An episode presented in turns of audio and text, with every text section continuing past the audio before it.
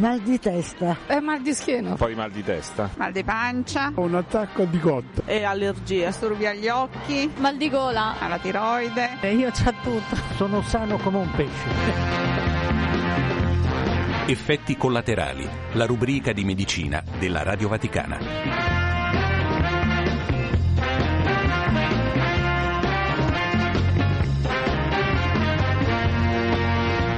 Ben ritrovati da Eliana Storri al settimanale di medicina Effetti collaterali realizzato in collaborazione con i medici del Policlinico Gemelli e del Bambino Gesù. Oggi parleremo di malattie reumatologiche e poi di cure palliative.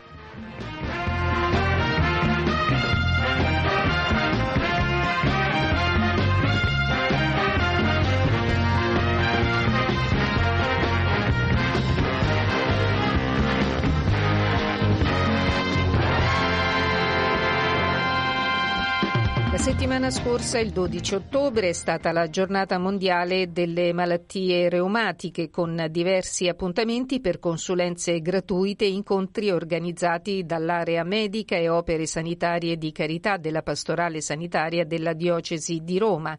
Al progetto di sensibilizzazione supportato dal tavolo diocesano sulle malattie reumatologiche hanno aderito diverse strutture ospedaliere, tra queste il Policlinico Gemelli, punto di di riferimento per queste patologie nel Lazio e per altre regioni del centro-sud Italia. Facciamo il punto della situazione con la professoressa Maria Antonietta D'Agostino, direttore dell'unità operativa complessa di reumatologia della Fondazione Policlinico Universitario Agostino Gemelli, che la settimana scorsa era tra i medici in piazza San Pietro all'udienza di Papa Francesco. Professoressa, benvenuta. La ringrazio, ben ritrovati. Professoressa, esistono tante malattie di tipo reumatologico e molte persone che ne soffrono, 240.000 nel Lazio e 5 milioni e mezzo in Italia. Ci può dire quali sono le più comuni e con quali sintomi si manifestano? Lei ha perfettamente ragione a dire che le malattie reumatiche, reumatologiche sono davvero tante e davvero differenti, se ne contano 150 e da un punto di vista della frequenza o della prevalenza di queste malattie ritroviamo le forme articolari, le artriti, le artriti che possono essere infiammatorie quando c'è una disregolazione del sistema immunitario come nell'artrite reumatoide, l'artrite psoriasica, anche altre forme di artriti legate legate alle malattie autoimmuni, ma ci sono anche le forme degenerative che sono quelle caratterizzate dall'artrosi, quindi da un invecchiamento precoce o non precoce dell'articolazione che può provocare dolore. Ci sono poi quelle patologie come la fibromialgia che sono caratterizzate da dolori articolari, sono molto frequenti, ma di cui non si conosce la causa. Quindi come vede abbiamo un parterre enorme di malattie tra cui noi reumatologi dobbiamo saperci districare. Si è verificato un aumento di queste malattie o sono di più i casi diagnosticati perché oggi più individuabili? Allora, io direi che forse per alcuni aspetti la seconda ipotesi è la più valida. Abbiamo fatto passi da giganti nella diagnosi strumentale laboratoristica, nella conoscenza dei meccanismi d'azione e soprattutto anche nelle terapie che ci hanno permesso di arrivare alla diagnosi di queste patologie a dei momenti un po' più precoci, quando i segni sono un po' più sfumati. Nello stesso tempo, visto che sono delle patologie complesse in cui c'è sicuramente una predisposizione genetica, ma in cui l'environment dove noi abitiamo, quello che mangiamo, quello che respiriamo possono essere dei punti scatenanti, quelli che noi chiamiamo trigger, anche in questo caso abbiamo visto che per alcune patologie c'è un aumento dell'incidenza, cioè dei nuovi casi. Professoressa, spesso in questo tipo di malattia i pazienti lamentano una diagnosi tardiva dopo aver girato per anni ambulatori, studi privati. Questo ritardo, oltre a tenere i pazienti in uno stato di attesa con tutti i loro sintomi, alle volte invalidanti, può innescare un aggravamento della malattia oppure l'insorgere di altri problemi? Lei ha proprio toccato i punti cruciali delle patologie reumatiche. Quello che porta i pazienti a consultare un medico, all'inizio è il nostro medico di base, è sicuramente il dolore, a volte localizzabile a un'articolazione, a volte un po' più diffuso e una certa forma di stanchezza, quella che noi chiamiamo un'astenia. A volte questi sintomi non si riescono a vedere, quindi diventa qualcosa che è un po' sfumato e se non si hanno conoscenza di queste patologie è difficile. A volte invece c'è una patologia articolare, quindi andiamo dal primo medico ci sembra più indicato, senza pensare che un'articolazione può essere legata ad altre patologie. Il ritardo diagnostico non solo può creare problemi da un punto di vista della presa in carico della malattia stessa che può avere degli esiti un po' più gravi, ma nello stesso tempo sappiamo che l'infiammazione continua è anche causa di quelle che noi chiamiamo le comorbidità, come le patologie cardiovascolari, altre forme di malattie. Quindi diciamo che il paziente diventa un po' più complicato da trattare e dobbiamo anche sapere che il dolore all'inizio localizzato, se non è curato, se non si cura la causa del dolore, diventa quello che noi definiamo un dolore nociplastico. Può andare al di là delle strutture che creano il dolore e quindi confondere ancora di più i medici nella loro diagnosi precoce. Tenendo conto, come diceva prima, del numero di malattie reumatologiche, le terapie puntano maggiormente a tenere sotto controllo i sintomi, da quello che capisco, più che puntare alla guarigione? Allora, visto che sono patologie che noi chiamiamo multifattoriali, di cui non si conosce per molte di esse, anzi diciamo per la maggior parte di esse la causa, cioè qual è proprio la causa di queste patologie, sì. andiamo a lavorare sui meccanismi d'azione, cioè sull'infiammazione creata dal sistema immunitario e cerchiamo di controllarla con i farmaci immunosoppressi immunosoppressori per le malattie immunomediate o autoimmuni o per andare a colpire quelle strutture, quelle citochine che in qualche modo mantengono l'infiammazione attiva. Quindi io non direi che curiamo i sintomi, ma curiamo anche la causa dell'evoluzione. In qualche modo eh, l'immunologia e dalla, loro, dalla capacità proprio di capire i meccanismi d'azione ha fatto fare passi da gigante e ci ha permesso di trovare dei farmaci farmaci sempre più efficaci con meno effetti collaterali. E come si pone il Policlinico Gemelli per quanto riguarda sia l'assistenza che la ricerca? Allora, noi al Policlinico Gemelli consideriamo il paziente al centro. Non si può fare ricerca senza fare una clinica, una presa in carico clinica e strumentale di eccellenza. E in questo caso quello che noi cerchiamo di capire è di capire il paziente nella sua globalità, quindi curiamo le patologie reumatiche ma anche le conseguenze di esso, quelle che noi definiamo le comorbidità, cerchiamo di prendere in carico i pazienti a seconda della patologia, quindi abbiamo quelli che noi chiamiamo degli ambulatori laboratori dedicati o delle cliniche e nello stesso tempo cerchiamo anche di eh, gestire gestire tutte quelle manifestazioni che sono all'atere della patologia e nello stesso tempo il paziente diventa per noi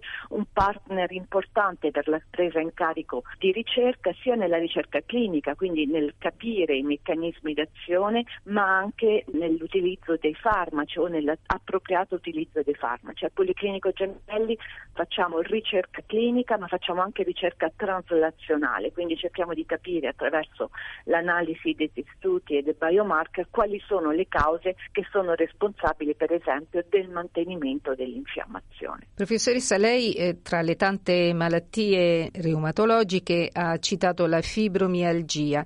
Chi ne è affetto passa anni con dolori articolari, con stanchezza, debolezza prima di avere una diagnosi e quando ne ha una viene sottoposto ad una cura. Di che tipo di terapie si tratta? Allora, la fibromialgia rappresenta proprio il prototipo delle malattie di cui noi reumatologi dobbiamo prendere il carico perché sono caratterizzate da dolore, da manifestazioni anche extraarticolari di sintomi a livello di altri organi come possono essere delle cefalee oppure dei disturbi intestinali che sono veramente a volte sfumati e difficili da capire. Purtroppo non conoscendo la causa perché anche nella fibromialgia non ci sono alterazioni a livello del sistema immunitario che noi riusciamo adesso con i nostri mezzi a riconoscere, è veramente difficile fare diagnosi. Quindi quello che noi facciamo prendiamo argomenti clinici, prendiamo le manifestazioni e grazie all'aiuto di alcuni questionari riusciamo a fare la diagnosi e quindi a prendere in carico questi pazienti. Dato che non abbiamo un unico meccanismo d'azione, siamo obbligati a prendere in carico questi pazienti a seconda delle loro manifestazioni. Quindi la multidisciplinarietà in queste patologie è estremamente importante. E il paziente ne trae giovamento? Il paziente ne trae giovamento. La fibromialgia è veramente la malattia in cui il rapporto medico-paziente eh, diventa la cosa più importante perché noi non possiamo fare niente senza che il paziente non abbia voglia di partecipare alla sua guarigione, in qualche modo dei sintomi, su- il fatto di stare meglio. Quindi il paziente veramente riesce a trovare un ambiente in cui si prende in carico il sintomo più importante. Grazie professoressa, le auguro buon lavoro. Grazie, buon lavoro anche a voi.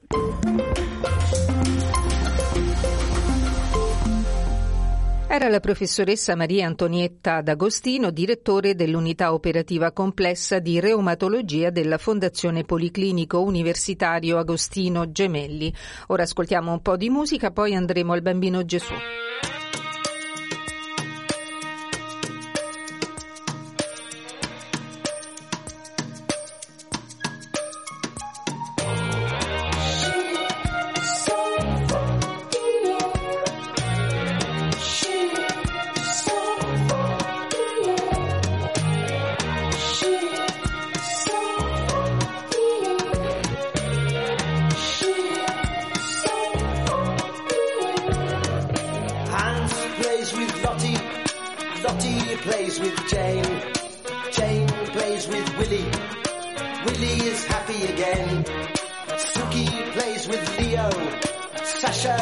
With Brit. Adolf builds a bonfire. Enrico plays with it.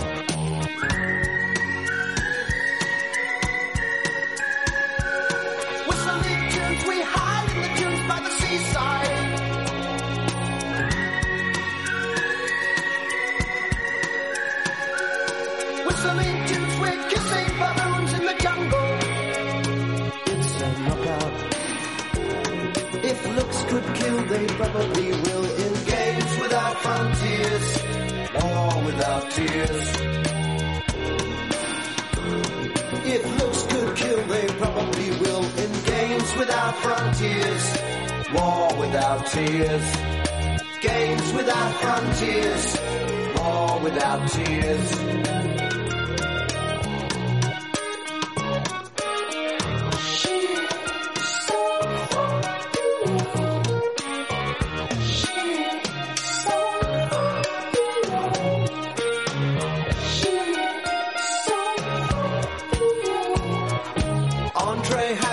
Flag, Chiang Shing's is blue. They all have hills to fly them on, except for Lin Taiyu. Dressing up in costumes, playing silly games, hiding out in treetops, shouting out rude names.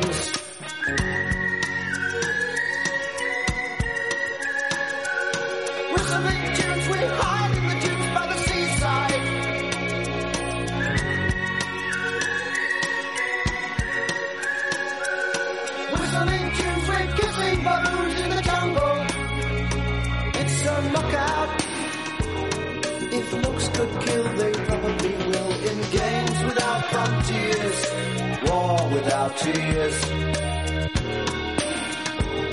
If looks could kill, they probably will. In games without frontiers, war without tears.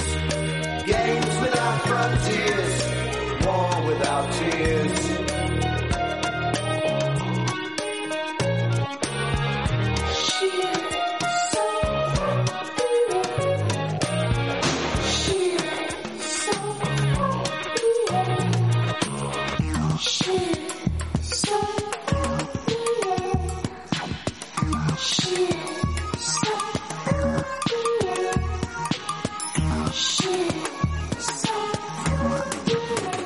Stai ascoltando Radio Vaticana. A meno di due anni dall'avvio del centro di cure palliative del Bambino Gesù a Passo Scuro, a margine della giornata mondiale dedicata a queste cure, facciamo il punto della situazione con il dottor Michele Salata, responsabile del centro di cure palliative dell'ospedale pediatrico Bambino Gesù.